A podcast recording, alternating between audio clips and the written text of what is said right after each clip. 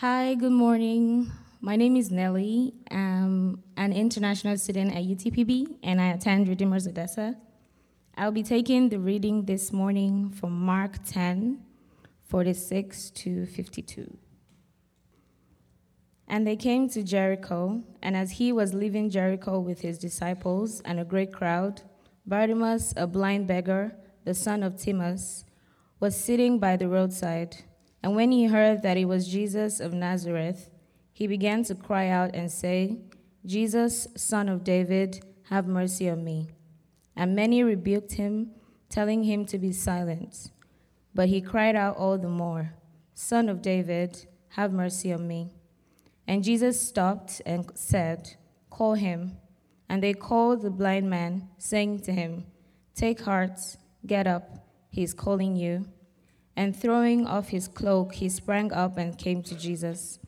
And Jesus said to him, What do you want me to do for you? And the blind man said to him, Rabbi, let me recover my sight. And Jesus said to him, Go your way, your faith has made you well. And immediately he recovered his sight and followed him on the way. The grass withers, the flower fades, but the word of our God will stand forever. Thank you, Nellie. Hey, uh, if you're new, glad you're here. Good morning. My name's Tanner House. I'm the lead pastor here at Redeemer Odessa. If you're new, would you take a minute and look under your chair? There's a connect card under there and a pen. Man, we'd be honored if you would fill that out and allow us to know how we can serve you, how we can love you, how we can get you connected into the life of the body. And if you need a Bible, you can raise your hand. Uh, Matt will grab you one. And if you're on your phone or your tablet, we use the ESV. So we're just going to hop back in uh, through our walk through Mark. I want to start by way of review this morning. Our text today represents the end of a type of ministry that Jesus has been doing now. It's kind of a bookend for this particular and intentional discipleship that Jesus has been doing with his disciples. He's been training them, he's been teaching them, he's been showing them some things. The, the whole book of Mark can be broken up into, into three categories or three themes, if you will. What we see early on in the Gospel of Mark is Jesus has been performing a lot of miracles, like he's been healing a lot of people, he's been uh, exorcising a lot of demons. And we get to chapter 8, and Jesus has an encounter with a blind man at a place known as Bethsaida. And Jesus, in tender love and affection and mercy, heals this man. And with this healing, we see the ministry of Jesus shift not completely away from the miraculous, but the focus changes to more teaching and training of Jesus' disciples. He's teaching them about more fully what he is about to accomplish and what his will for them is. So Jesus heals this blind man in Bethsaida, and as he and his disciples continue on their journey, Jesus begins to have these conversations with them. He asks them in chapter 8, Hey, who do, who do people say that I am? Their responses range from people say you're John the Baptist, people say you're Elijah, people say you're another prophet. Meaning, culturally, many of the people in Jesus' day haven't fully grasped yet that Jesus is God. But rather, they're saying that he is a good moral teacher or a good example, a good man for us to follow, who is pointing towards a future Messiah, one who is yet to come. I think for us, just real quickly, like something practical consider uh, to consider. This isn't part of the text this morning, so this is this is free for you to take home. Um, something for you to consider. Does your understanding of the person and work of Jesus come from the scriptures? Or are you basing your understanding, your ideas, or whatever you think about Jesus around other sources? media, culture, your unbelieving peers, horrible theologians posing as pastors, anything or anyone other than Jesus himself? Are you getting your ideas about Jesus from other sources other than the Word of God? So, my encouragement for you this morning is to test all of that. Test your thoughts, test your beliefs against the Bible. Test what you think about Jesus against what the Bible says about Jesus. And if it doesn't line up with the Bible, and you believe what the Bible says about itself, that it is authoritative and sufficient, then you have to reject false teachings about Jesus. So Jesus, excuse me, Jesus asked them, Who do people say that I am? And then he says, But who do you say that I am? And Peter makes this confession. Peter says, You are the Christ. You are the promised Messiah. You, Jesus, you are the one we've been waiting for. So, out of that confession, then, Jesus begins to teach them about his coming death and his resurrection, and it's clear that they don't understand. Jesus, between the healing of the man at Bethsaida and our text this morning, makes three predictions. They're called passion predictions. Jesus is making three predictions about the cross and about the resurrection. He says, Guys, I'm about to be brutally murdered, but I'll rise again. And all three times, the disciples just don't understand. We see this in the transfiguration in Mark chapter 9, where Jesus is transfigured before them, and Moses and Elijah appear before Peter, James, and John with Jesus. And Peter is fearful, and so he starts trying to throw up these shelters, these tents, like, God, it's good that I'm here looking at this. Jesus, I'm, I'm so thankful to be here. Let me, let me pitch you a tent so y'all can camp out. And then in the second prediction, Jesus is making this prediction I'm about to get murdered. And the disciples are like, which one of us is the greatest? I think it's me.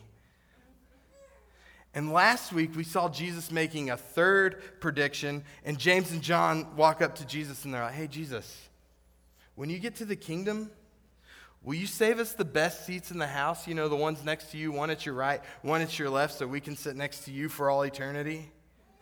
All of these responses by the disciples reveal their lack of understanding and the weakness of their faith. And Jesus is tender and Jesus is merciful to them each time. And Jesus loves them and Jesus teaches them about service to him. So, believer in here, if you are a believer in here, I want to tell you something. Be comforted. Even Jesus' closest friends missed it. Even Jesus' closest friends didn't have it all figured out. Even after the resurrection, they still struggled with some things. If you look at Galatians 1, Peter in Galatians 1 was having to be rebuked by Paul because he was being racist and he was being legalist, a legalist. And Peter is one of Jesus' best friends during his earthly ministry. And Peter did some amazing things for the kingdom. So there is grace for you to wrestle with things. There is grace for you to not have all the answers. Just don't be idle. Keep pursuing Jesus, keep pursuing wisdom, keep pursuing knowledge, and keep pursuing personal holiness. So, our text today becomes really important it serves as like the last bookend, the end to this time of discipleship and training. Because as we've seen in the last four or five weeks of, of our walk through Mark, Jesus is headed towards Jerusalem to be crucified. Next week, we will see him enter Jerusalem in what is known as the triumphal entry. But before he gets there, he has to go through the city, Jericho. And when he gets there, he meets this man. And before we dive in, I want to remind you of our text two weeks ago. Jesus says to the rich young ruler, Sell all that you have, sell all of your possessions, and follow me. Jesus offers himself as a substitute for this man's idolatry, for this man's possessions, and he offers this man himself in exchange for his stuff. He says, Lay it all down and follow me. Die to yourself and follow me. And the man went away sorrowful because he had great possessions. Jesus said, It is impossible, apart from the work of God on your life, for a rich person to make it into heaven. And there are several reasons why this is true. And if you missed that week, you can go back and listen on our website. But one major reason is this, and for our purposes this morning, here's what we need to know and understand it's difficult for rich people, which includes you and I living in this country, to inherit the kingdom of God because it's difficult to admit our neediness before God. When we have the stuff, it is hard to admit spiritual bankruptcy. So I want to call you all back to the scriptures this morning and ask you to lay down any preconceived notions you have or any wrong ideas about what following Jesus actually looks like, like the stuff we talked about earlier. I'd ask you to consider if you identify with anybody in this text this morning. And I'd also ask you just to consider if you claim to be a Christian and you are indeed not loving and serving others the way that Jesus does, man, I'd just ask you to consider that. Are you loving and serving others the way that Jesus loves and serves others, including you? So let's pray. We're going to jump right in. Lord Jesus, we need you. Lord Jesus, we are thankful for your grace and your goodness. I pray that you would just be near and gracious to remind us of that this morning. Lord, I pray that you would just still hearts in this room this morning. Lord, just block out distractions in this room this morning. Lord, that we could really focus intently on the text this morning, Lord, and see you for who you are and your goodness and your nearness to us. Church, I'd ask if you're willing this morning that you would pray for yourself. That whatever hardness of heart you are allowing to exist in your life, that you would just ask the Lord to tear it down this morning. Lord, we love you. Lord, we trust you, and we ask you to do a work in us this morning. It's in your name we pray. Amen. All right, Mark chapter 10, uh, beginning in verse 46. And they came to Jericho, and as he was leaving Jericho with his disciples and a great crowd, Bartimaeus, a blind beggar, the son of Timaeus, was sitting by the roadside. So again, Jesus is on his way to Jerusalem to celebrate the Passover. Jews from all over the known world are, are making this pilgrimage towards Jerusalem to make their offerings, and that was the custom. Passover is a celebration where the nation of Israel remembered the time when they were in slavery to, to Egypt and after the plagues and Pharaoh's refusal to let them go, uh, that's back in the book of Exodus in the Old Testament, God says, I'm going to send one more plague upon them. He told them he was going to kill all the firstborn sons in the land. But he told them, Take a lamb, a pure and spotless lamb, and kill it, and put its blood over the doorpost and the lintels of your house, because the Lord was going to strike the firstborn of all the nation of Egypt. And when he saw the blood on the doorways, the Spirit of the Lord would then pass over the house, thus saving those inside the houses where the blood was. Jesus is knowing his purpose, his mission, and he is headed towards Jerusalem to make his offering to God. Jesus is going to offer himself, but not for the pardon and forgiveness of his sins, but for the pardon and forgiveness of the sins of the world. Jesus is the Passover lamb. But before they get there, they reach this ancient city of Jericho. In the Old Testament, there's a battle that takes place. If you grew up in Sunday school like me, you're like, Joshua and the Battle of Jericho. Yeah, that place. Uh, the Israelite army marched around it several times and screamed, and the walls came a tumbling down. Anybody else remember that song? Yeah, so Joshua 6, the Israelite army destroyed Jericho. But eventually it was rebuilt a few miles from the original place. It was a city that was kind of like a vacation spot in ancient times. It was known as the City of Palms. So it's like an oasis in the desert. Have you ever heard of those people like they're living in super cold places like Minnesota, usually they're like old retired people. And during the winter months, they leave Minnesota and go to a place like Florida and hang out all winter. Well, Jericho is kind of like our version of Florida in the winter. Kings would have like vacation palaces there, and it seemed like it was a really pleasant place. And we can assume, based on what we know about it, that it was probably a pretty affluent place as well. So immediately in our text, we're introduced to this guy. He's a blind beggar. His name is Bartimaeus. Ironically, his name means son of honor But there is nothing honorable about his position and status. First of all, he's blind, which immediately makes him an outcast among his own people. And to make things even worse for this guy, it appears he has no one to help him. So he resorts to begging. Mark identifies his dad, and we don't know much about his dad, and I want to assume really nice things about, about his dad. So perhaps his dad just doesn't have the means to support him. And so Bartimaeus has to beg. He's blind. He is wholly dependent on the kindness and generosity of others to survive. Likely, every single day, he posts up at the same spot on the side of the road, strategically located at the exit of the city, so people coming and going from Jerusalem would have to pass by him, and he sits there and he begs for food and he begs for money day after day after day. He is completely marginalized in this society.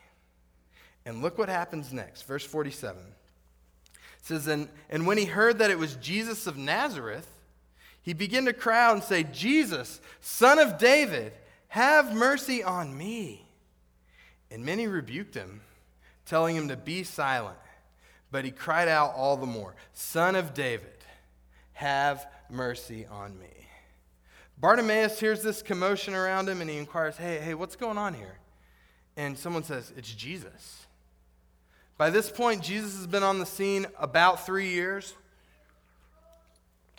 Jesus is a well known teacher and a well known miracle worker by this time. Bartimaeus has definitely heard about Jesus. And look what Bartimaeus does. He says, Jesus, he's yelling, Jesus, son of David. Man, that's significant. This is the only time in the text, in Mark's gospel, where the term son of David is being attributed to Jesus. We see in the Old Testament prophecies and in the Psalms that the Messiah would come from the lineage of David, that from the line of David, there is one who is coming who will rule and reign for all eternity. God promises Abraham in Genesis 12 and in Genesis 15 that through his descendants, specifically one descendant, all of the nations on the entire earth would be blessed. And when God establishes the throne and sets David up as the king of Israel, he promised that one of David's descendants, specifically one descendant from the line of Judah, would indeed inherit the throne and reign forever.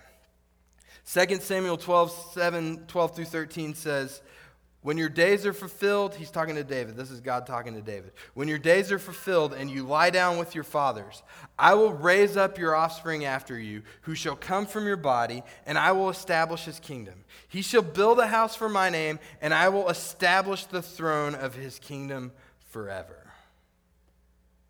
So, Peter, the Apostle Peter, has previously confessed Jesus to be the Christ.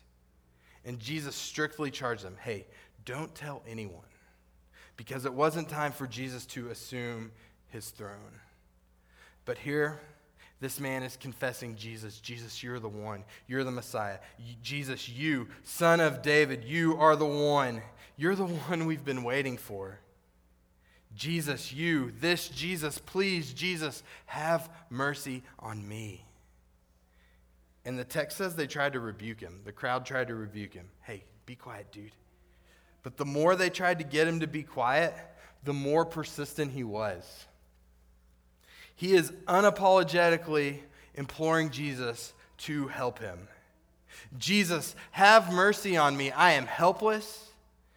Jesus, I am hopeless apart from you. Jesus, mercy, please. I am wholly dependent on everybody else around me for help. I cannot make myself see. I cannot make myself wealthy. I am now staking my entire existence. I am now staking my entire neediness on your kindness to me, Jesus. My dependency is now in you and you alone, Jesus. Mark makes it a point. Uh, Mark is historically like very succinct in his storytelling, but he makes it a point to call our attention to the persistence of this man. He is calling his readers to consider that despite potential opposition, man, be persistent in your pursuit of Christ. I mean, think about this for a second. I think this is a cautionary tale for people in our culture. We want what we want when we want it, right? Just me? Okay. So here's how that plays out we pray really hard for something for that one time. And when we don't get the results we want, when we don't get the results we think we deserve, when we don't get the things we think we ought to get, when we treat God like some cosmic genie who is supposed to grant our every wish, we grow weary. We give up. But here's what I've learned from my experience in trying to follow Jesus God grows us, God positions us where He wants us, first and foremost for His glory, because that's what He wants and that's what He rightly deserves. And then, secondly, for our good. We continue to pursue Jesus. We continue to be faithful. We continue to be persistent in that pursuit because Jesus' promises to us are that He'll give us Himself. But I think a lot of times we just give up. We just give up too easily in praying for things, in praying for people, in pursuing discipleship. We just get discouraged because it's not like readily available to us when we want it. But the call to come to Jesus is not a one time moment, but a moment by moment daily submission to Jesus. Salvation happens once in a moment, but the call to grow in Christ happens over time, day by day, moment by moment, as Christ grows us more and more like himself. So, church, pray and pray with persistence. Your prayers can and probably shook like the excuse me, your prayers can and probably should look like the persistence we, we see here in this text. I'm pleading with you, Jesus. I'm pleading with you, God, because apart from you, there's nothing I can do. I need you. I need your help. And a sweet reminder that we get through the Word of God is that through the blood of Christ and by the indwelling power of the Holy Spirit interceding for us, we get to draw near to the throne of grace in confidence. Because we have been redeemed by the blood of Jesus, we now belong to God, and God is pleased to answer the call of his children. It's really interesting to me that it now seems like the crowd's paying attention to, to blind Bartimaeus. Perhaps for some of them, it's the very first time ever that they're paying attention to him. But they're not paying attention to him in love, they're giving him scorn. The crowd is trying to prevent this man from coming to Jesus. Much like the disciples of Jesus were trying to prevent little children from coming to him. But Bartimaeus does not care. He knows that Jesus is the one and the only one who can help him. And look at the response of Jesus. Verse 49. And Jesus stopped and said, Call him. And they called the blind man, saying to him, Take heart, get up.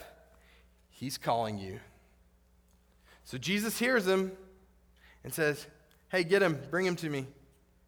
I hear him. Let him come to me. So the text says, They, people from the crowd, whoever they are, are like, Hey, he's calling you. Be encouraged, dude. He heard you, he's calling you. Jesus is always revealing himself in situations like this to be two things incredibly powerful. Yes, powerful over disease and affliction, and at the cross and resurrection, powerful over sin and death. But he's also revealing himself to be tender and merciful as we've seen in our walk through Mark. Here it is again. While he is headed towards his death, knowing full well what is in front of him, knowing full well he is about to endure the cross, like in six days from now, he is yet compassionate again towards this man. And he stops to meet this man at the point of his greatest need. Again, I, this isn't a sermon on prayer primarily. But Jesus actually commands you to pray. Devonte pointed something out to me this week that I know functionally in my head, but a lot of times it doesn't always make it into my heart. Yes, Jesus commands me to pray because he wants me to pray, because that's how we get to know him. And that's one of the ways he reveals himself to us. So, real quick, think about a significant relationship you have in, in your life, like a spouse or your kids, best friend, whatever. I'm going to use my wife for an example. What if I told you, hey, I really love my wife? And you said, tell me why. Tell me how I should know that you love your wife. And then I say, I love my wife because we're friends on Facebook. And I like all of her posts, and I like all of the pictures that she posts. And I know some things about my wife because of what she puts on Facebook. But I never ever talk to my wife. I never ever spend time with my wife. Question Would that be a real thriving relationship? No. And some of us treat Jesus that way. Jesus commands us to pray because he wants us to pray. And he wants us to pray so we can get to know him. And he wants me to get to know him because he delights in me. And I don't think we think about Jesus that way very often. At least, at least I don't. And I know I'm not alone in here. But Jesus wants you to come to him as his younger brother or his younger sister and receive love and grace and mercy and comfort that only he can provide you. What a wonderful Savior Jesus is. Calling us to come to him. Even today, in whatever circumstance you were dealing with, Jesus says, Come to me. There is comfort. There is joy. Come to me. I will heal you. I will restore you. And look at this exchange between Jesus and Bartimaeus. Verse 50. It says, And throwing off his cloak, he sprang up and came to Jesus. And Jesus said to him, What do you want me to do for you? And the blind man said, Rabbi, let me recover my sight. Bartimaeus throws off his cloak. Remember, he's blind, so as he's throwing off this cloak, he's like removing any hindrance he has in getting to Jesus. It doesn't, his cloak doesn't need to trip him up.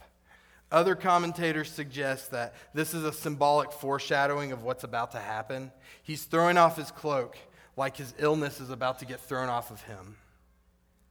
And Jesus just asked him straightforward, a straightforward question, right to his heart.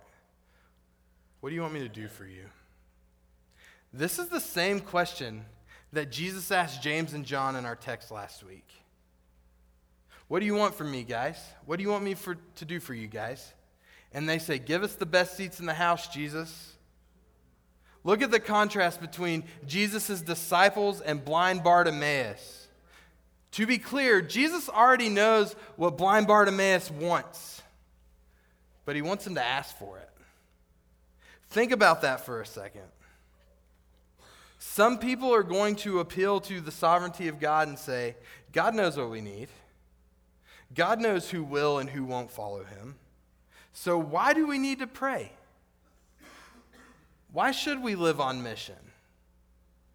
But that's not the case here. The Heavenly Father is well acquainted with the needs of His children. But in Psalm 81, He says, Open your mouths wide so I may fill it with your requests. And in Psalm 62, He tells us again, Pour out your hearts to me.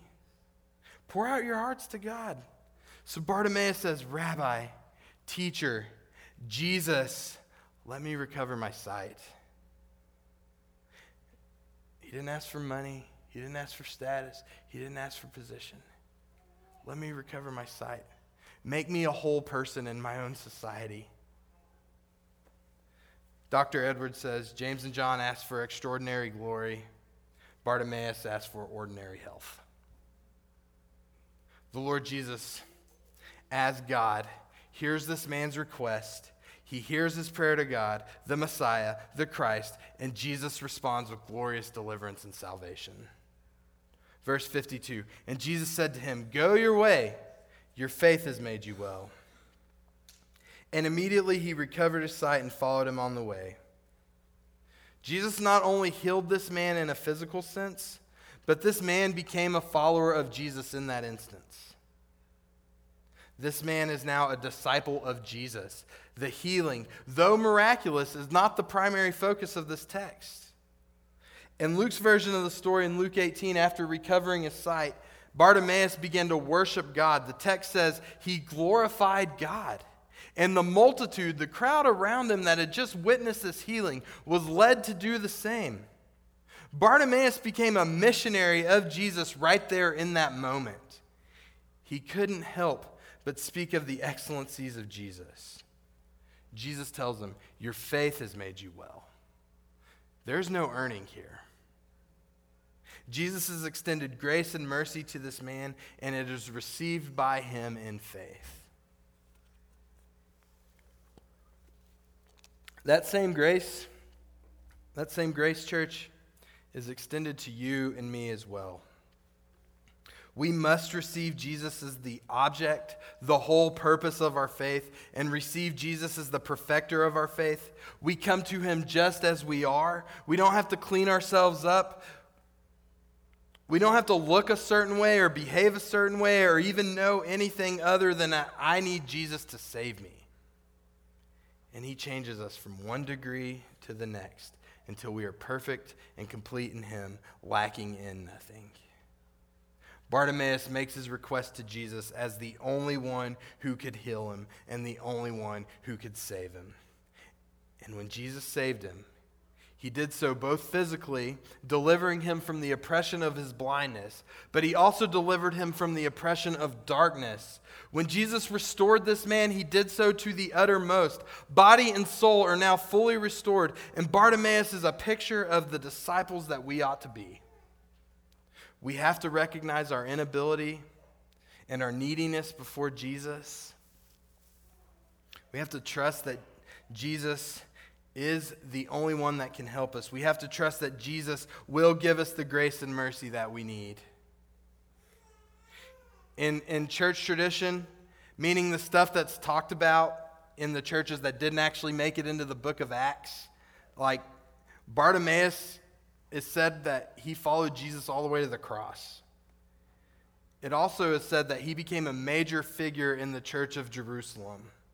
I don't know if that's true or not, but it's not really hard to imagine, right? He just had a radical encounter with Jesus. He, unlike the rich young ruler from two weeks ago, Bartimaeus would submit to the lordship of Jesus in his life. So, going all the way back to the beginning, I ask you to consider what following Jesus actually looks like. And then I ask you if you're related to anybody in this text. If you are in Jesus, I'd ask you to consider I'd ask you to consider the time when you too were the blind beggar until Jesus gave you the spiritual eyes to see him. We were the poor and needy beggars until Jesus paid our ransom. And when Jesus Christ saves you, you are now receiving everything that is due him. You have been made righteous through the blood of Christ. Your sin no longer can declare you guilty because of Jesus. You can now be forgiven of your sins because of Jesus. You've now been adopted into a heavenly family because of Jesus. So now you will receive the kingdom of God as an inheritance because you are loved by a good and perfect Father who is pleased with you. A lot of you need to hear that. God is pleased with you if you're in Christ. God is pleased with you, and He is pleased to call you His own because of Jesus. Man, Jesus is on his way to the cross in this story. And he stops. And he calls a man to himself who has nothing to offer him. We bring nothing to Jesus. Empty hands. Our good deeds, the scriptures say, are but filthy rags, and Jesus is pleased to offer you grace and forgiveness. Through the cross, he took it on in our place. And through his resurrection, he defeated sin and death, and he declares you not guilty. He stopped for Bartimaeus because he was worth Jesus' time. And so are we. There is hope for anyone who looks to Christ in faith. There is hope for anyone who admits our neediness and our sinfulness before God and who receives the pardon, pardon and forgiveness of sins. Now the church must respond to this. So there are like some immediate social implications for a text like this. There's some immediate social implications to care for the poor and the marginalized, which I don't want to spend a ton of time talking about this morning because that's not the main point of this text. But I will say this. When you see the response of Jesus in comparison with the large crowd around him, may we take on the posture of Jesus and not the crowd. May we love the poor and the marginalized in our communities. May we not think of ourselves more highly than we ought to. May you understand your depravity and your neediness before Christ came in and interceded on your behalf. And when you consider that, it should lead you to do a few things. It should lead you to love those who have nothing to offer you in return. It should lead you to foster and adopt kids or serve those that are. And it should lead you to care for those who have nothing to give you and have nothing for themselves because before Christ, that was you. Spiritually destitute and broken, spiritually bankrupt, and He rescued you. So, how are you doing in that? Does the knowledge that your sin sent Jesus to the cross where he died for you, does that do anything inside of you? Or is the cross of Christ something you hear about when you show up here and check a box?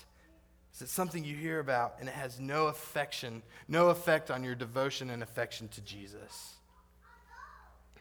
When you consider the grace of Jesus to you, does it lead you to worship? Does it lead you to thankfulness?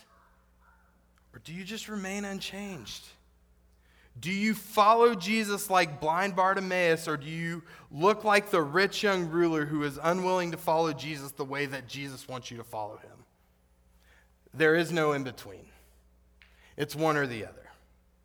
If you are a Christian and you're feeling discouraged or disconnected, man, a couple things. I would encourage you to pray that God would remind you how great his love for you is and how rich and how costly the sacrifice was to redeem your life. David prays in Psalm 51 that God would restore to him the joy of his salvation. Man, make that your prayer too.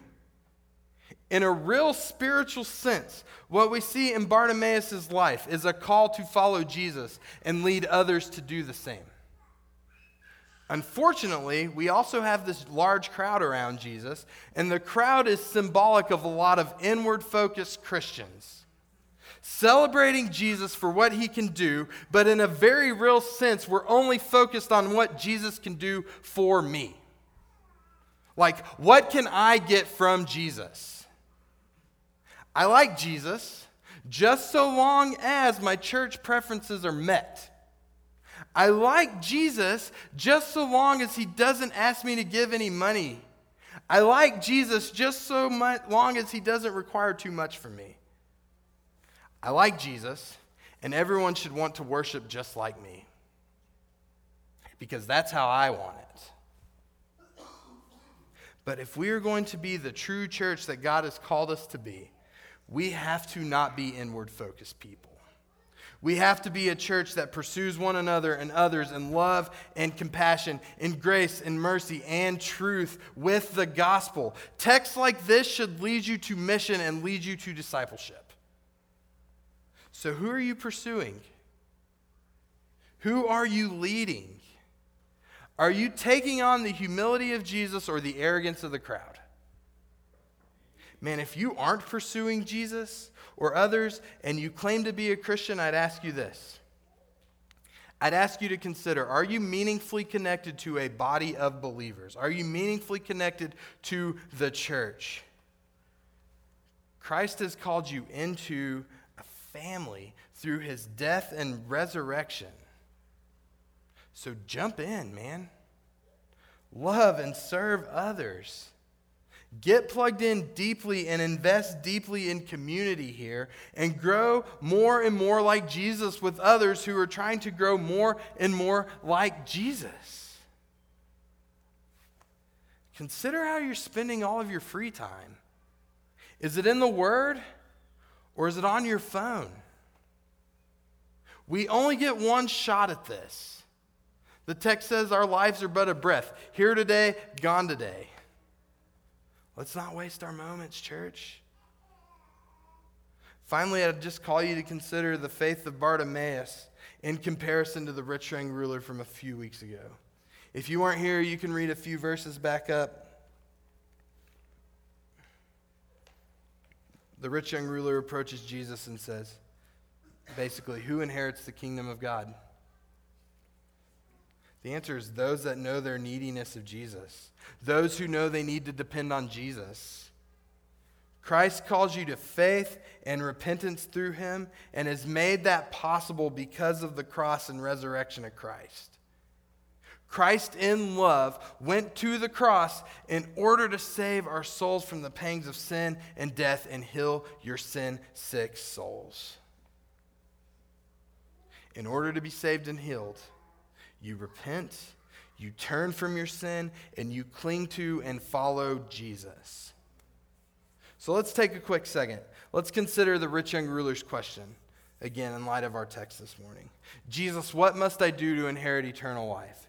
Jesus' response is simple and can be summed up like this Love God and trust that God is better than everything else. Everything in your life that you are trying to satisfy yourself with, Jesus is better.